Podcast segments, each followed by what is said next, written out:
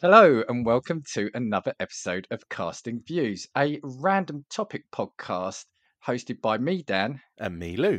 I think that's the intro, Lou. Yeah. I think we yeah. keep it short I think and that's sweet. Nailed down, to be fair. When you came out with that, a random topic podcast, I was like, sheesh. I was like, he's that's been it. practicing. That's it. I'm clipping that. That's the only thing I've practiced. How are you? Yeah, not too bad. Not too bad. Obviously, today we had a sporting event um, that didn't go our way, didn't we? Which is quite ironic because we'll say it now. Our episode this week is going to be about sporting fails, excuses, controversies, any one of those. And yeah, yeah. we had a sporting fail today, didn't we?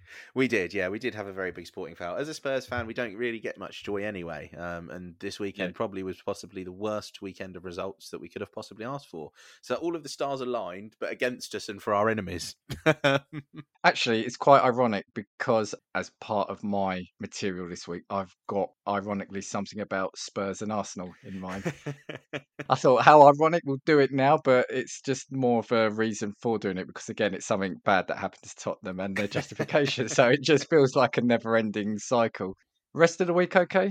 Yeah, yeah, absolutely fine. Very standard. Coming back from the new year, which is nice. Yeah, it's actually been a really good start to twenty twenty-three, all things considered, I guess. Yeah, good week, mixed week, good week at work. Tottenham today was bad. Actually, I've got something that really annoyed me. I accompanied someone to a hospital appointment this week, and we were in the waiting area. And the consultant rooms went one, two, three, six, no, one, two, three, four, five, six, six and a half, seven, eight. And I don't know what the six and a half. Why is there a six and a half? Do you reckon? Is it like a mist? Is it for wizards? I don't know. It really annoyed me. I should have asked. I didn't. And now I'm really frustrated. You need to go and see your, your muggle doctor. And instead of going to platform nine and three quarters, you go to room six and a half. Is or nine is it... bad luck? So they don't want to go to nine? I, yeah. I don't know. Is it? Very random, that is. Right, Lou, in a slight change to the way we do things, I'm going to talk about our socials now, just because I had a bit of feedback this week for one of our episodes. So this was the episode two weeks ago. Marketing fails, and this is from Dan Strange at Running Dan eighty-three on Twitter, and he has sent a picture of a marketing fail, and this was brilliant. So it was from Blackberry, and it was saying keep up with the conversation on Twitter, and it had a picture of them and linked to Instagram, but at the bottom it said via Twitter for iPhone. It was great. Just along the same lines of that, what celebrity was it recently that had a deal with like Huawei, um, and then they were tweeting all of their Huawei promo from Twitter for iPhone, and then all of the tweets got deleted? Was it like Camila oh, Cabello or someone like that? I can't remember. It was a singer, definitely, but reminds me reminds me of that. Yeah, you just know that, you know, the gut punch they must have felt when they they realised that. From the same episode, I had, again, uh, someone I used to work with, Peated Pete on Twitter. He just said, yeah, great listen, guys. Re- really interesting. He, he really enjoyed that. And he is also a Stevenage fan. So I told him to listen out to the episode that went out today because we referenced the Stevenage result. Oh, my God. Amazing. Shall we say that our show is supporting the Stevenage Borough on their cup run? Yeah, yeah, yeah. I think we can, yeah, we can commit to that. We can commit to being Stevenage fans in this cup run. There you go, Pete. If you can tweet Stevenage Borough, you know, for us, let them know we're gonna we're gonna support them on the run, and we'll cover their results on on. This, yeah, when they, yeah, whenever they play a game, we'll make sure to give them honourable mention. Yeah, that's a brilliant idea. Yeah. And sorry, one last one. This is for the episode last week. It was from Slade at Slade Play Games, and he mentioned that he had a three D T V. So this was from our product fails. He said he did have a three D T V. It's in his workshop now. And he did remind me that the Xbox three sixty did three D at some point because he, if he, he said, if he remembers correctly, Call of Duty Black Ops and Gears of War three had three D modes. He said it was awful. I can imagine. You know what? It rings a bell, but I can't remember ever using it, so I can't. I can't vouch for it. But yeah, it does ring a bell. It does ring a bell. Yeah, that's that's what I said to him. I, I do remember it, but this was probably before I got my three D T V. Not that, based on if you've listened to last week's episode, we would have used it after I got my three D T V. If you have got feedback, we are at Casting Views on Twitter and castingviewspod at gmail dot com. If you want to get us via email. And also, do you know what I was thinking about Stevenage in the cup run? I was just thinking uh, Casting Views away day. There we go. Yeah, Stevenage Borough. Pete, if you're listening, get us tickets. We'll yeah, if you can get us a ticket for tickets. the game against Stoke, I think it's Stoke, isn't it? If you can get us tickets for the game against Stoke, we'll actually come. Seriously, I'm saying it now. We are going to be the unofficial, um, official, unofficial podcast of Stevenage Borough in the F A Cup. Before we get into the episode, let's hear from good friend of the show, Justin Henson, over at The Movie Wire. He's on the run from the law, falsely accused of murdering his... Wait. Oh, got my scripts mixed up here. Uh, here we go. This makes more sense. The Movie Wire Podcast with host Justin Henson. Hear Justin's movie verdict wherever you listen to podcasts. Tune in to The Movie Wire today. And we're back. So, Lou, I have changed the scope of this a little bit over the week. I think I kept messaging you, but we are, yeah, we're kind of, as I mentioned before the break, we are going to talk about sporting fails, controversies, and maybe some funny excuses that have come out of failure, right? Yeah, I think the, the caveat that we'll need to put on this for any audience members is that these will probably be like U K focused, I guess.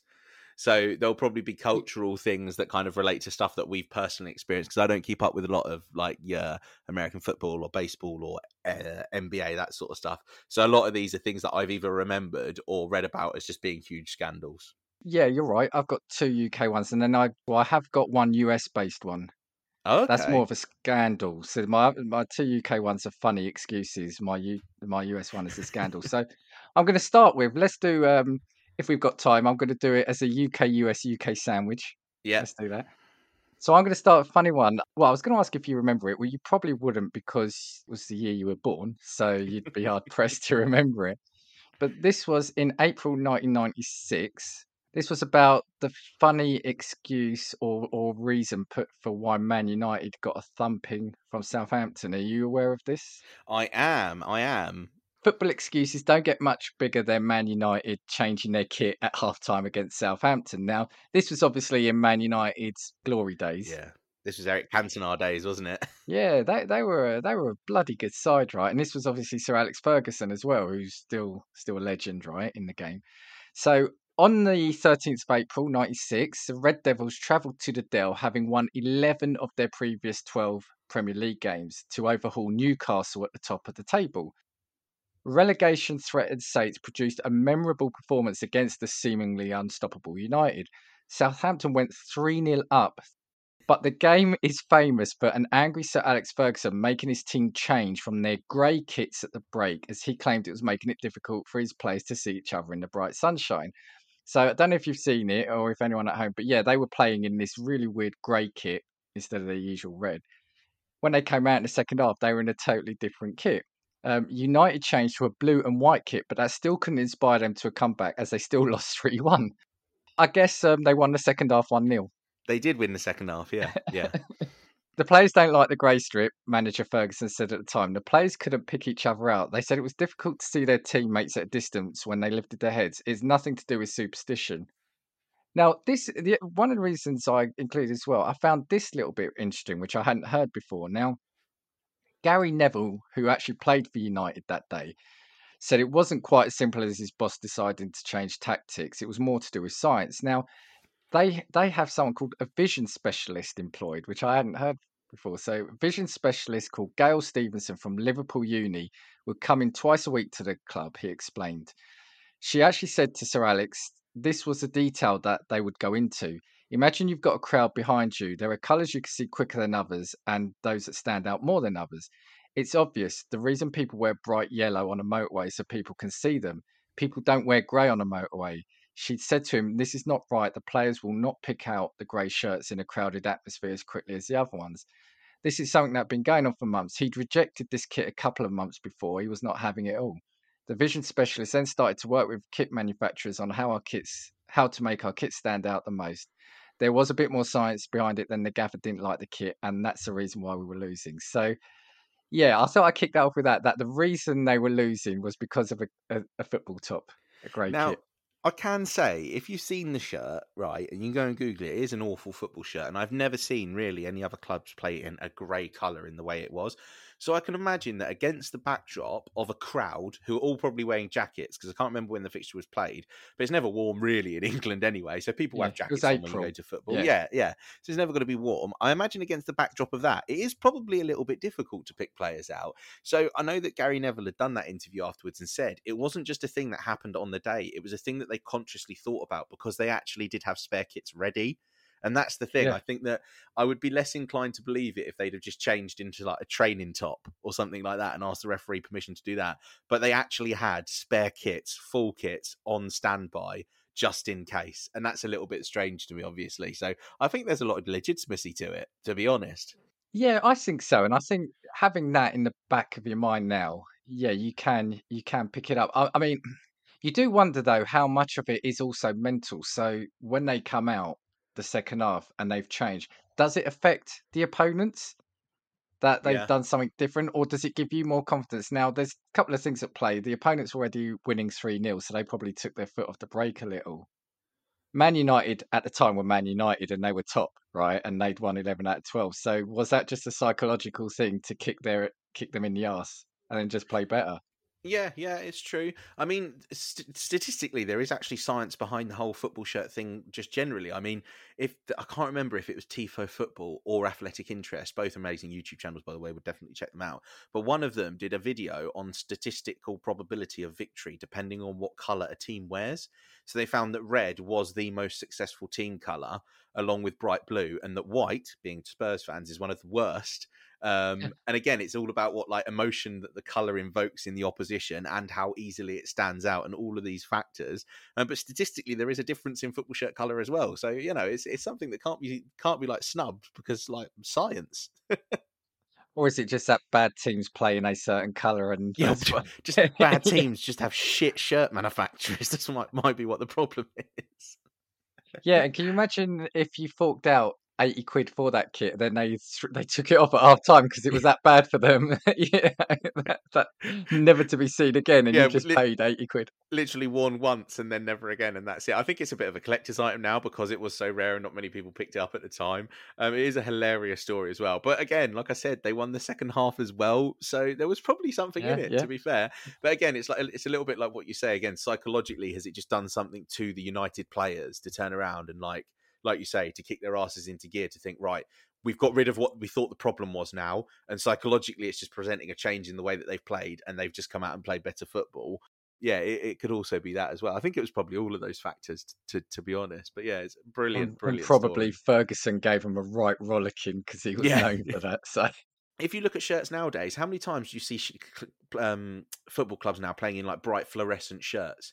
Like we see it in the yeah, Premier League, Man yeah. City have got bright fluorescent colours. All of the away colours are usually some sort of bright fluorescent colour. Everton played in bright pink for a period of time, didn't they? Leicester yeah. played in pink. So yeah, there's there's probably been a change over over like the last twenty years in the way that, that people are looking at it. But I just think, yeah, brilliant masterstroke. If Fergie's meant that and he's done all the science behind it, absolute genius. If he's just turned around and used it as an excuse, it's still absolutely genius. So either yeah, way, either way he, he comes out as a genius. Yeah, he does, doesn't he?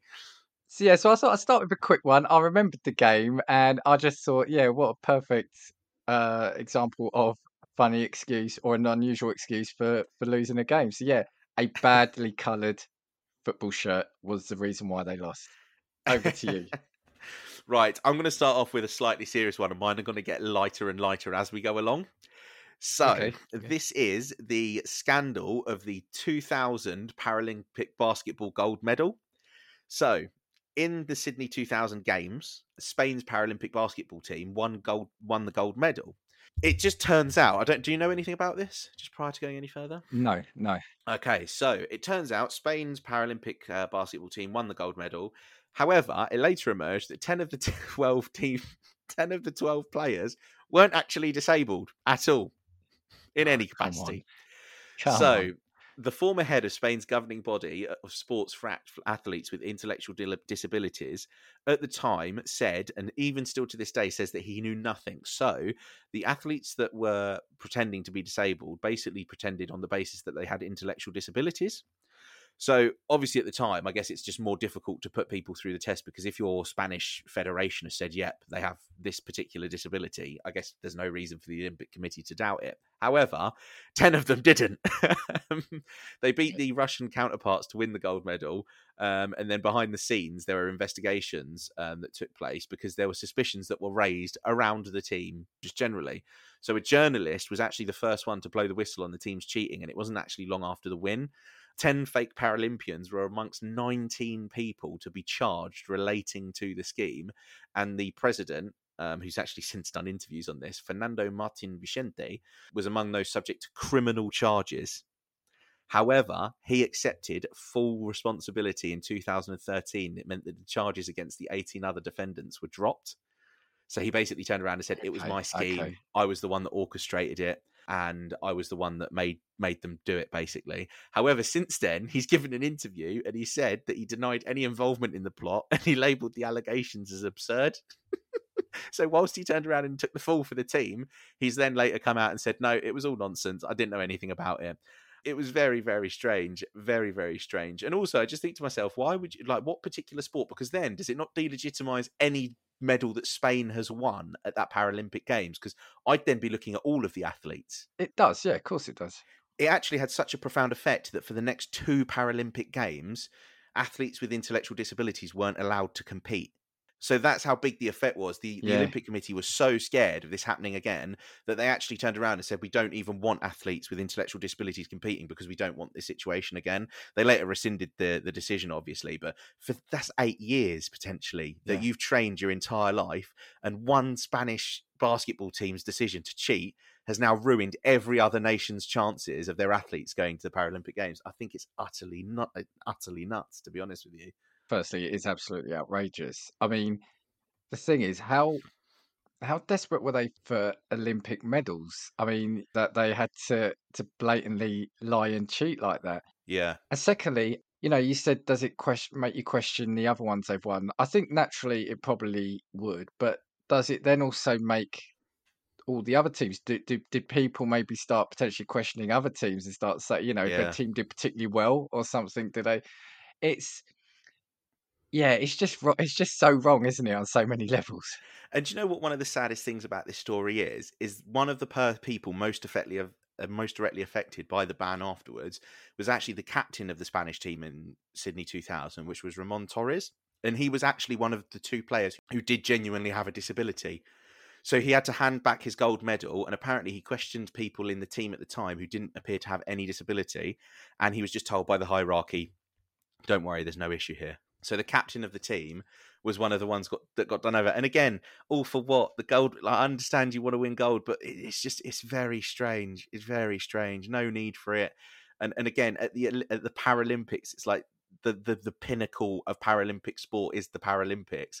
You've got to be really brazen to try and cheat at these events. Like, we've seen doping and drug scandals, but for that, you've literally just put up athletes that haven't got a disability. It's crazy to me. That's exactly it. I mean, how bad they're devaluing. But what I would like to know, and it's probably not something you've got there, is I wonder, did they necessarily win everything they competed in, or did they not? So, you know, just what I'm trying to say, so the the fully abled people, did they actually win every every event they were in? Oh, right. They... So I think that this specific group of players was only put together for the two thousand Paralympic Games. There is two sets of Olympics. If those players are, are good enough, did they just think that they were, they were, I, I don't know. I, I don't know if it's a thing of like they were athletes and they were gifted at what they did, but they turned around and said, well, we will have an advantage by being fully abled athletes at the Paralympic Games. And if that's just the way that they've turned around and looked at it and said, that's our way to glory. And like I said, the Spanish hierarchy in terms of their sporting federations must have had something to do with it, because the president must have known, like, how could you have got through all of the sifting that would have had to have been done to prove any of these disabilities without somebody turning around and turning a blind eye? So I don't know whether or not it's just personal glory, but it must have been like a want for glory of like the Spanish team, because otherwise it wouldn't have been allowed, would it? It's, it's, well, it's strange. You could say... Potentially, could the president say he honestly didn't know because he's just a figurehead at the top of it? But I don't, I don't believe that. And also, there have to be, to have like ten of the twelve or whatever, it would need a number of officials to be in on it. Yeah. But secondly, also, the players themselves, don't, you know, have they not got a conscience? Yeah, exactly. Oh, well, obviously again. not. Obviously not. Yeah, th- this is the thing again. When you're looking at it, like you, you've been, you've evidently been asked or invited to take part. At no point have you ever questioned it, and at no point have you ever raised any issues. So, to me, again, it's just a scummy thing all round. And like I said, the only victims in this were the two teammates who genuinely had disabilities. Yeah, that's, who then that's had to hand bad. their gold medals back. It, it's just yeah. a crazy situation. I just, yeah, very, very weird scandal, very, very terrible scandal in reality. And like I said, kind of, kind of rocked the sport, because then you look at the ripple effect that it had in the fact that then athletes with intellectual disabilities being banned for the next two tournaments. That's yeah. the ripple effect yeah. that that one single team had. It's kind of like bringing the whole sport into disrepute, and, and that's really, and it brought the Paralympics into disrepute in reality. Um yeah. and and yeah, that's that's yeah, it's it's just a crap crap situation all round. Bang out of order, basically. Yeah, I agree. I agree. I promise they get lighter from now on. yeah, I, sorry, and I'm just thinking about that. I wonder if there have been other instances, and maybe if they've just got got away with. If yeah, like you said, if it's a basketball team, that's a lot of one specific unit. But if if they were liberally sprinkling individuals throughout the events, could they have got got away with it? Sorry, did you say how it came to light? So there was a journalist list that started poking around oh, and investigating, yep. and then he found out that some of the athletes didn't have disabilities. Mm. Then it went to tribunals and stuff where medical records needed to be pulled out, and none of them had any fucking medical records, obviously. Yeah. Um, so yeah, so, yeah. Honestly, it's, see, it's uh, always the journalists. We need these, like the uh, the Gizmondo last week. Yeah, discovering the mafia. It's it's the journalists that, when they do things like this, good jobs. Right, I'm going to try and talk about American football now. you, mean, so, you mean hand egg? hand egg, yeah. So for um, our American friends and anyone who's into football, I apologise now for my lack of experience and knowledge on this. But it was just something that was floating around in the back of my head. And I didn't realise it was actually seven, well, it's going to be eight years old now. This article was actually on the twenty-fifth of January, twenty fifteen. Uh, so it was Deflategate. So are you aware of Deflategate? I've heard, can't remember detail. This is probably something it, that I've seen in like a YouTube top ten. Yeah, I guess just from the word, you could probably guess what it is, but I didn't quite know exactly what it was about. So I found this article on the B B C quite handily. For those who missed it, let's start at the very beginning. In a nutshell, the N F L was investigating claims that the Patriots may have deflated match balls to give themselves an advantage in their forty-five to seven win over Indianapolis that sent them to the Super Bowl. According to reports, eleven of the twelve game balls they provided for the rain-affected matchup were underinflated by about two pounds per square inch. Then I, when I was researching this, I was thinking, but what's that got to do with anything? I would have thought that wouldn't be so good for them if they're deflating it. But it's not. It was raining that day, and that's important because if you deflate a ball in cold or wet conditions, it provides more grip for the quarterback, in this case, Tom Brady, to grab right. hold of rather than a, a hard, slippery ball, as it were. In a statement, the N F L said initial evidence thus far supports the conclusion that underinflated footballs were used by the Patriots in the first half, but were properly inflated for the second half. However, the Patriots denied any wrongdoing, and immediately after the game and throughout the week. Then again, I was thinking, but surely if you deflate a ball, isn't it the same for both teams, right? And there is a heading here. So if the balls are deflated, did both teams gain an advantage? Strangely, no. Now, this is a bit I didn't know. Both teams supply their own balls for each game. So the Colts quarterback, Andrew Luck, used his own. Ah. Yeah. twelve balls are presented to the referee by both teams two hours, fifteen minutes before the game. N F L rules on the types of ball to be used are very specific. The ball must be a Wilson, hand-selected, bearing the signature of the commissioner of the league. It then continues, the ball should be made up of an inflated urethane bladder enclosed in a pebble-grained leather case, natural tan colour, without corrugations of any kind. It shall have the form of a prolate spheroid, and the size and weight shall be long axis eleven to eleven and a quarter inches, long circumference twenty-eight to twenty-eight and a half inches, and it goes on and on. So basically, very, very specific regulations for the ball. Um, the referee shall be the sole judge as to whether all balls offered for play comply with these specifications.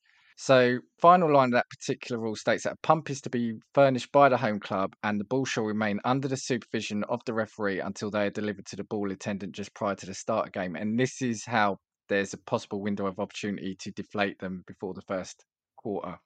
The league the Friday after said that it could not yet determine whether the deflations were the result of deliberate action, and certainly no one is pointing fingers at any ball attendants.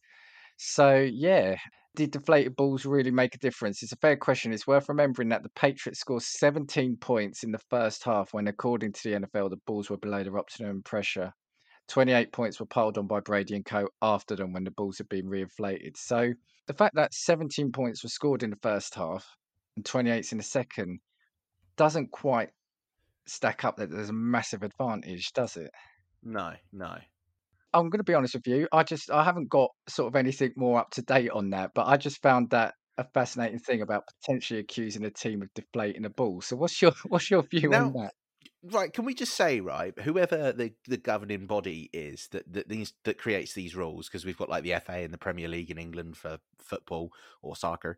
Um, why do they fucking let them bring their own balls? Like, what kind of rule is that to begin with? You wouldn't see a team in the Premier League turning up, be like, hi, we've brought our own balls. Could you just let us know that they're good enough? That to me just seems like you could get away with just preventing this whole situation entirely if you just didn't allow them to bring their own balls. Why don't the league supply them?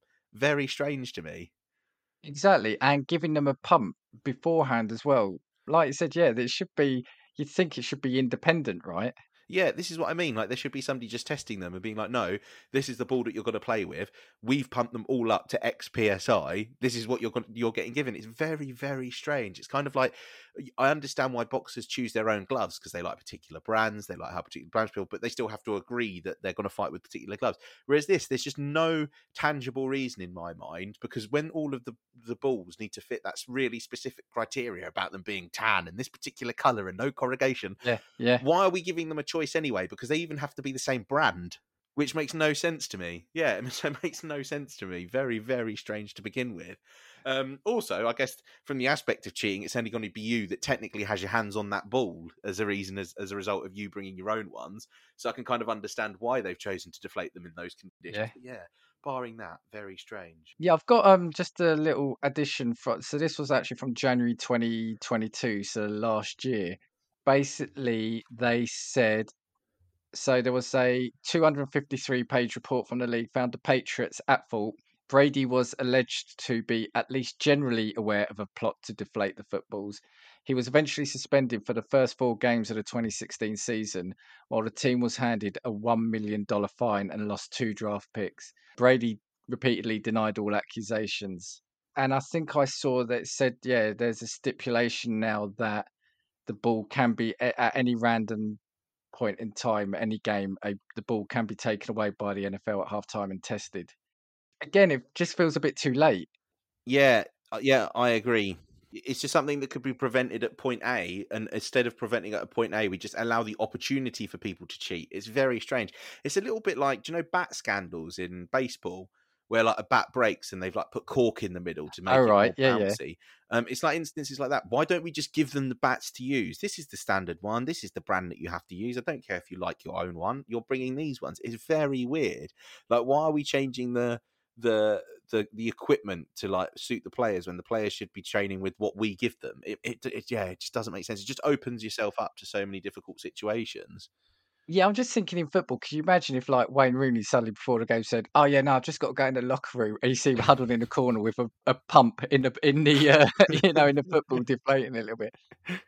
I don't know, could a ball, uh, no, I guess a ball couldn't naturally deflate during the game, could it? Or unless it was a massive weather shift or temperature shift or something, could it? yeah, yeah, this is the thing, unless there's like some strange act of God that's all of a sudden sucking the air from all of the uh, egg-shaped footballs um, in the world. Yeah, very, very strange. And on that, I didn't know that each team used their own balls.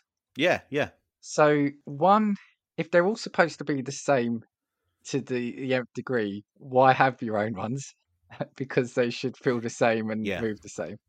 And secondly, yeah, if that rule wasn't in existence, they would have known literally within the five minute or the turnover of the, you know, after the fourth down or whatever, because exactly. I don't know. Am I saying that right? Is it the turnover of play or something? I mean, I watched the Super Bowl, so I know roughly the, the, the mechanics of the game, but yeah, in the me, turnover, they would have known, right? Me and Dan have absolutely no idea what we're talking about. Is the Super Bowl like in a in a couple of weeks' time as well? I'm not sure. Is it in February time? Yeah, it's February. That's one game I do. I love watching the Super Bowl. Oh, yeah, but here you have to remember it's like three o'clock in the morning. And I'm sorry, oh, I don't guys. stay up for it. I don't yeah, stay up for it. I'm sorry to all of the Americans listening to this, but holy shit, it takes so long. Like, it's just, it lasts like three hours. I remember once going to um, our student union at university, and we just went and got drunk and watched the Super Bowl. I was literally at home before it even finished because I was like, how have I been out on a drinking session and not lasted the length of this game? Well, it starts, I think it starts about ten or half ten here. But the game actually starts around half eleven, something, maybe midnight, and it finishes around four a.m., five a.m. I mean, yeah. It must be a brilliant event to go to because you get your money's worth, right? Yeah, one hundred percent. Yeah, I mean, here you go to a football game, you pay one hundred pounds for a ticket and the ball's only in play for fifty-seven minutes of the ninety. So, yeah, I guess the American football is, is more of an, an actual event as as opposed to what we get here. But, yeah. And the advantage of watching it next day is you can fast forward a lot of it. Yeah, yeah, this is all of the ads and the, the, the crap performance from the inevitable washed-up superstar that does their performance at the beginning. Although apparently it's Rihanna this year, but she hasn't been around very much in recent years. Yeah, was it last year where it was Eminem? Was it Snoop Dogg? I think it was Dre, wasn't it? Yeah, I think you're right. Yeah, that was really good. Yeah, like I said, I love the Super Bowl. I I know quite a few people that will stay up. They you know they have the Super Bowl parties. But we're getting on a tangent here. Stop deflating the balls, or don't deflate your balls. All right, that's bad. It's cheating. So yeah. Right now. Moving on from that one, I've got a story that's been, um, or a scandal, in fact, that's been brought about in, in recent news again. So I don't know if you know who Yusufa Makoko is. No. So he's a Borussia Dortmund football player, one of the most highly rated prospects in world football, to be honest with you. Plays for the Germany national team. Or he's living in Germany, I think, at the moment. So I don't know if he's declared for either one. Uh, either oh, I think he's, I think or... German. Oh, yeah, I think I think we're right. I think we're right. So he's eighteen years old or documented. However, it's now being claimed that a birth certificate dated for the year two thousand has been found with the name Yus- Yusufa Mohamedou, with reports in Germany believing it to be belonging to the Cameroon-born Borussia Dortmund striker. So apparently it's his adoptive father that sent the birth certificate to a journalist. So he's being reported as being eighteen currently, and his official birth certificate, the one that the German Football Association has on record, lists his date of birth as November twentieth, two thousand four. So officially, he's noted as being eighteen. However, obviously, this scandal hasn't concluded yet because we still we still don't know. However, there is a long list of age fraud in football. So if you look, and, and this is kind of cross-continental, famously in Europe. So this is regarding Alf Ramsey, obviously right. Huge English footballing legend. He was manager with um, England, wasn't he, when they won the yeah. World Cup in sixty-six. So apparently in Alf Ramsey, he there was a journalist called Dave Bowler who Um, wrote the book Winning Isn't Everything, a biography of Sir Alf Ramsey, and it claims that Alf Ramsey forged his documents so that his date of birth changed from nineteen twenty to nineteen twenty-two because he feared that come at the end of the Second World War he'd be considered too old to be offered a professional footballing contract. Oh, so this dates okay. back now years, because obviously that was in the nineteen twenties, and then there's obviously been huge examples. I think there was always scandal and rumour about, was it um, Carnu, the one that played for Arsenal, about him being like forty-five, and then there was the Lazio player um, the who Lazio was in their youth ranks the at like fourteen. But I'm not joking. This guy looks about forty-five. It is unbelievable. But yeah, there've been loads of instances. So strangely, Cameroon are one of the nations that pop up quite a lot, and there's been lots of instances of Cameroon players either being suspended or refused to play for their under seventeen teams.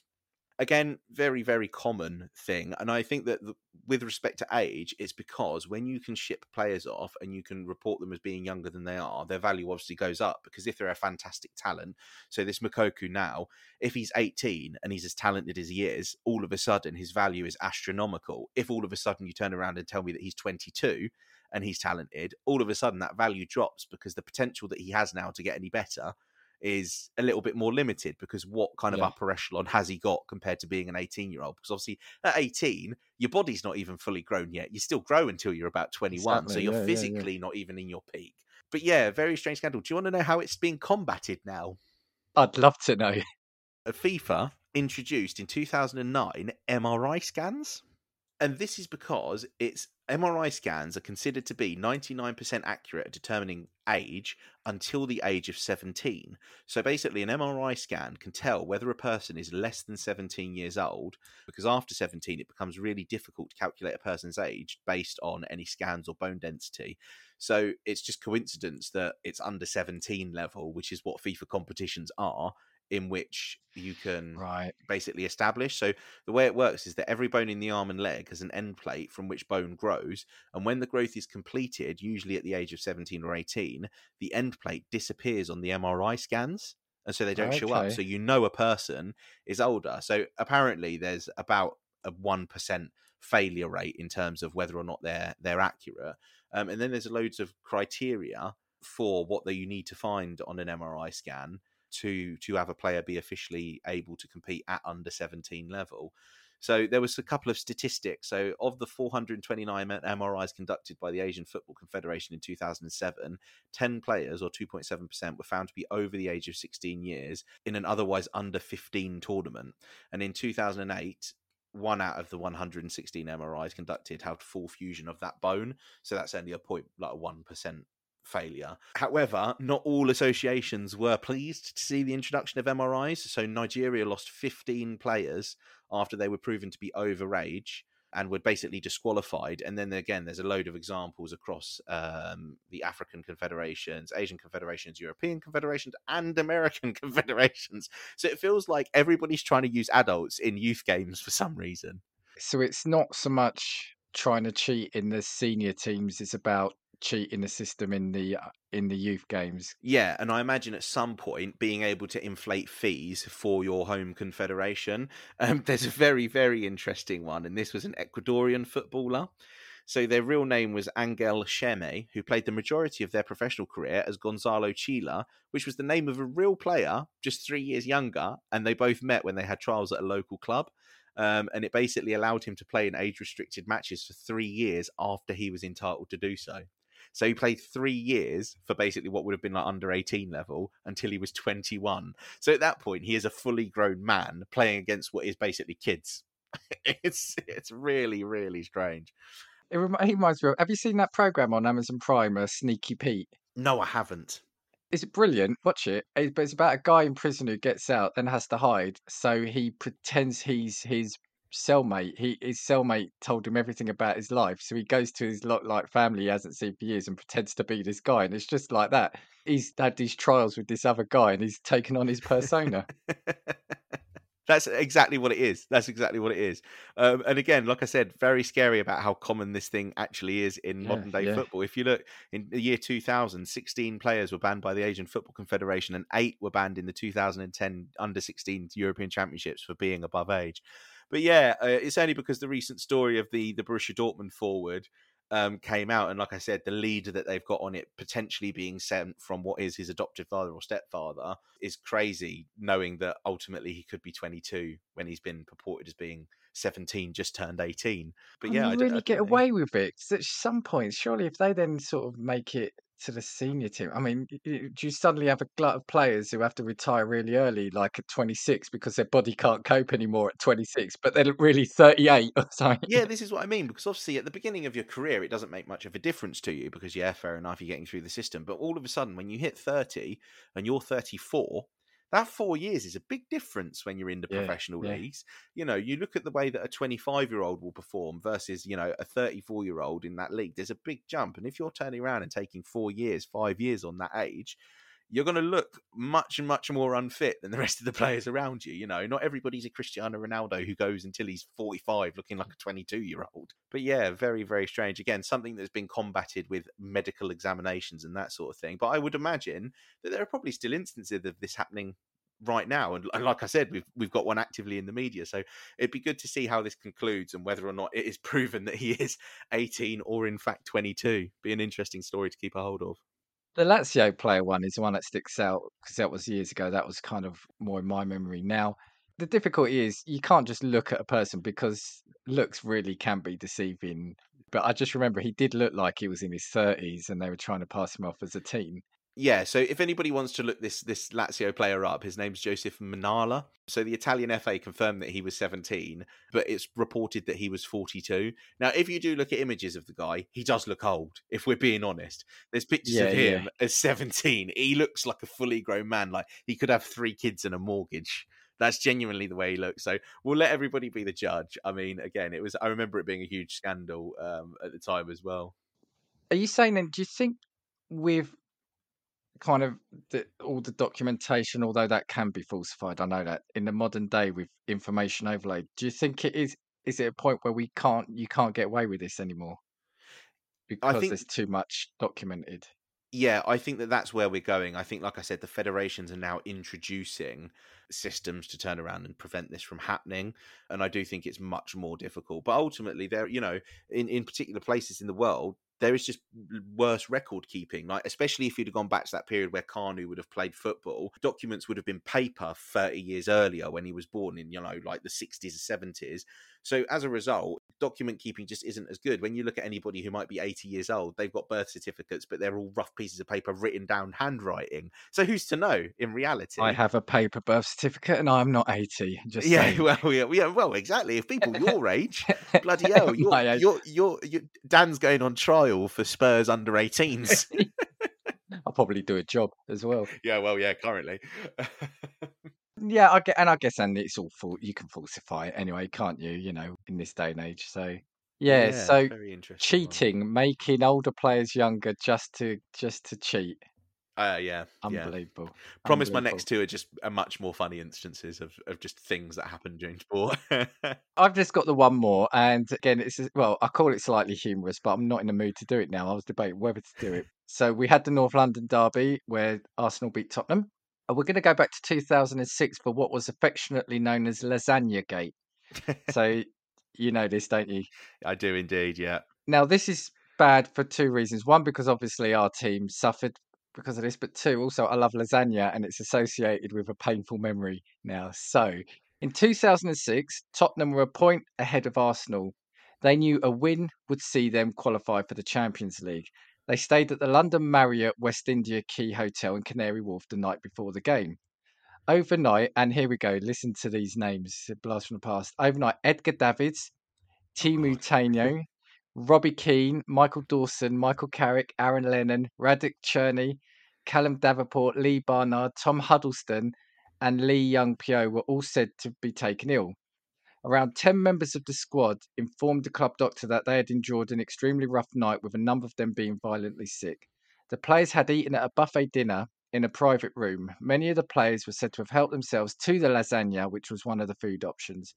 I was in a bad way, Davenport told The Athletic in twenty twenty. I remember waking up at five a.m. thinking, I never wake up for the toilet or anything. What's wrong here? I got on the toilet, had my head in the sink and my backside on the toilet, and well, it wasn't pretty. I couldn't get off the toilet, so I rang the team doctor and explained how I felt. I was told, Callum, you're not the only one. I've had other people on the phone as well. I was given something to make me feel a bit better and then went down to breakfast. Carrick wrote in his biography in twenty eighteen, I'd never endured agony like this. It was like a fire in my guts with petrol poured on it again and again. The pain kept flaring up and I curled up in bed praying for it to, bar- to pass. Spurs pushed for a postponement to the game, but it wasn't possible. Despite opponents West Ham being happy to delay the game, Tottenham's players were clearly affected by their illness and lost the game two one. Arsenal beat Wigan four two, which meant they qualified ahead of Spurs. What I'll say just before we go on, what's changed? So basically, after that, they start saying now that they take two chefs to away games to, to kind of help oversee some of the, the meals that are... Uh, are prepared. It's this here. Does it protect against the same situation happening? No. After the loss to West Ham in two thousand six, Spurs made their players provide urine and stool samples. And this is funny. I could go into this, but ultimately, he's this guy's never uh, one of these players never provided a stool sample, so it was really funny his reaction to having to provide one and how it's done. But we but we won't go into that. Basically, it was then turned out that the only positive finding from the investigation had been one positive sample. Um, which showed norovirus, which is a form of gastroenteritis, which is common in the winter anyway. Yeah. So the hotel was cleared of any wrongdoing, with the accepted wisdom being that it was a highly contagious virus, most likely to blame. Now, again, you know, it's not great. I mean, you know, we laugh, but that player was obviously in a lot of discomfort, and we've all been there, right? But why I picked this is there probably was a legitimate virus, but it was the fact that they were blaming it on the lasagna. And that's what it that's what it became known as, Lasagna Gate. And it was just, come on, just, just you know, it's like, so you've lost because of a pasta dish. Do you know what's really funny is, like, there were rumours that, like, the, the hotel had been infiltrated by, by like, Arsenal, Arsenal. fans, yeah. and that someone was yeah. an Arsenal fan behind the scenes and it had intentionally poisoned the, the dish, which I think was hilarious. Um, but again, you know, all of them did fall in at the same time. So was it just a bug, or was there foul play involved? I mean, we can't ever prove it. I reckon the Spurs players would turn around and say that nothing ever hit their camp previously like that. And given the nature of how important the game was, we've seen fans turn around and set off fireworks outside of team hotels, haven't we? Yeah. It's yeah, a really yeah, common yeah. thing. Like, you go to an away game, there's a team staying in a hotel and people will set off fireworks in the street to wake them up at three o'clock in the morning. So is it beyond the realm of possibility? I don't think it is, but, you know, again, it's all, all speculation. Yeah, for those who don't know Tottenham, though, however, we are accused of being Spursy, which means we bottle it at the any opportunity we can, and it just smacks of that, doesn't it? The last game, needing to win, and then dodgy lasagna. Yeah, and, and like I said, that's what it is. Instead of just saying, look, we've had a virus run through, it's, it's it was trying to blame that. It, or it made it look like somebody in the camp was trying to blame the hotel. Yeah, yeah, yeah, I think so. Rather than them just being shit. just Yeah, just come out and say, look, we've got illness. It happens, right? But no, it was trying to make it seem like somebody was out to sabotage them. We'll never know, or will we? Or we'll never know. So, yes, the humble lasagna nobbled Spurs in twenty, uh, two thousand six. Right, staying with football, and I've got two very quick ones. I'm going to ask you, and I'm going to give you the date of when the game was played and the two teams. I want to tell you, I want to ask you if you can remember what this was about. So it's the seventeenth of October two thousand nine, and Liverpool are playing Sunderland at the Stadium of Light. Darren Bent. No, no, no, I don't know. So this is the day that the beach ball scored for Sunderland. Oh, yes, yes. Yes, I do. Yeah, go on, brilliant. So basically, Sunderland are playing Liverpool, and obviously, even at the time, I mean, Liverpool were had a little bit of a rough period in that kind of late two thousands, early twenty tens, didn't they? But um, Liverpool have, have gone to Sunderland to play a game, and there was only one goal that game, um, and it was scored by Sunderland's Darren Bent. However, the nature of the goal being scored, so Darren Bent strikes the ball from just inside the box. In reality, the ball, as it's careering towards the goal, bounces off of a beach ball. The beach ball goes one way, and the ball, whilst the Liverpool goalkeeper is stood there, basically just hops over the Liverpool goalkeeper's shoulder, goes in, and it's declared a goal. Obviously, nothing like this had really ever happened before. We hadn't seen interference from like a foreign object on a football pitch, I don't think, ever. Everybody celebrated, the Liverpool players protested, and the referee basically said, tough shit, it's gone in. What are we supposed to do? It was made worse by the fact that it was a Liverpool beach ball, and the footage came out afterwards that it was a young Liverpudlian fan who had actually taken one of the beach balls from the away end and basically hit it onto the pitch, so it sat in front of Pepe Reina, and that was the goal that decided Liverpool versus Sunderland. It was a huge scandal, obviously, about like foreign objects on football pitches, whether it should have stood, whether it shouldn't. But the the, the thing is, it did, and it was also a Liverpool fan that did the sabotaging. I actually remember when this was replayed on the news that they actually blanked the Liverpool Liverpool supporters' face out because they didn't want them to be identified, just in case they had, you like, could actually see it happen. That they actually saw it on, yeah, on camera. You, you can see the fan just ping the, the beach ball up and then pop it onto, like he's giving a volleyball serve, and then the ball stays on the pitch. And at that moment in time, when Darren Beck made that strike, and it's funny as well because the B B C article that I'm reading has turned around and said Sunderland won, Liverpool nil, and then he credited the goal as Bent slash beach ball. That's brilliant. I do remember that. That's yeah, that's a classic. And and yeah, I guess you've got to say it should be allowed, because you've either got to stop the play when a foreign object is on the yeah the pitch, or if it's allowed to play on, then it's down to the keeper to clear his, his box, because it could it equally is. have stopped a goal, right? Yeah, yeah, exactly. And that's the thing. It just would have been luck of the day, because the Sunderland fans would and Sunderland would have been just as begrudged had that beach ball knocked the ball off target and sent it careering out wide. Um, but yeah, hilariously funny moment, because we've seen before with balloons and stuff and goalkeepers popping balloons. But again, it's just, it's like everything aligned that day to bring about the worst possible, worst possible outcome for Liverpool. But yeah, I remember at the time it just being a very, very funny, and that's more of a footballing fail. Very much a um, pub quiz question, isn't it? It is, yeah, yeah. Who's who scored? Uh, what what teams and what year was uh, was the beach ball responsible for scoring the goal or something like that? Moving on to my last one. This is sorry, probably like at that. sorry at that time, probably beach ball was was the top scorer for Sunderland. Probably. Yeah, yeah, probably would have been. Yeah, don't don't know if that's the season they went down. Yeah. Fans, yeah.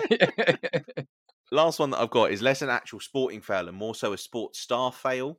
So this one's funny because it's relating to teams. So obviously we know that Manchester City in the late two thousands were taken over by Qatar. I think it's, is it, was it Qatar or was it the U A E? I can't remember. I think what, it's U A E, so, yeah. yeah. U A E owners, hugely rich. I think twenty-five billion quid is what they're worth. Um, and obviously they began a splurge of signing huge named players. Now, if you remember, Robinho was one of them. The same Robinho who's in prison or was charged in Italy for particular crimes, but it's probably another story for another day.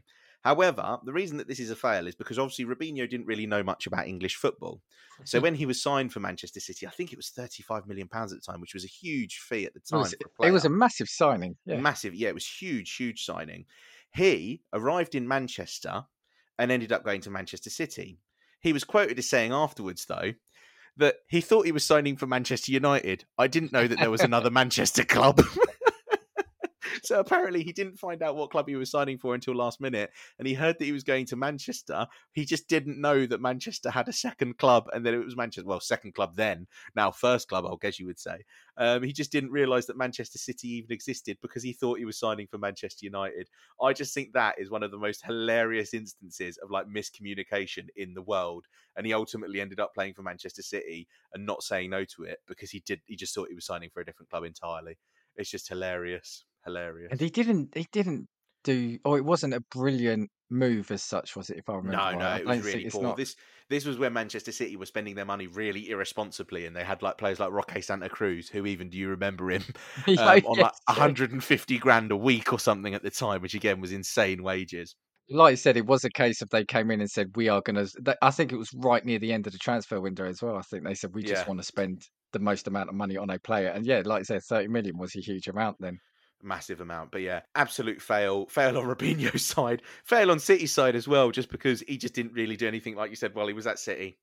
Just a hilarious story. And I, w- I do wonder if even the agent knew what he was doing, or whether or not the agent knew he was signing for City, knew that he wouldn't have wanted to have gone, but the fee was just too big and he was going to get too big of a cut. Yeah, well, that was it. It's a fail on him and or his agent, but because, yeah, you, surely if you don't even know who you've signed for... Just so trash. But yeah, that's my ending note. I feel like we could potentially do a part two on sporting fails because we only really touched the surface on some of the American stuff that it's about, like your your basketball pitching scandals and that sort of thing. But yeah, it was a was a good one to end. No, it was a great one to finish with. Anyone listening, if you've got any stories of scandals or big sporting failures or excuses, either side of the pond, let us know. Send them in or get in contact at castingviewspod at gmail dot com, or you can get us on Twitter at castingviews. Lou, anything else from you before we go? No, not apart from the fact that evidently they needed a better Google Translate app or translator app when they were when they were performing that Robinho signing. But yeah, nothing more from me. So yeah, so that's it for this week's episode. We'll we'll have another episode out next week, and we know there's a lot of podcasts from which you can choose. So we thank you for listening to Casting Views.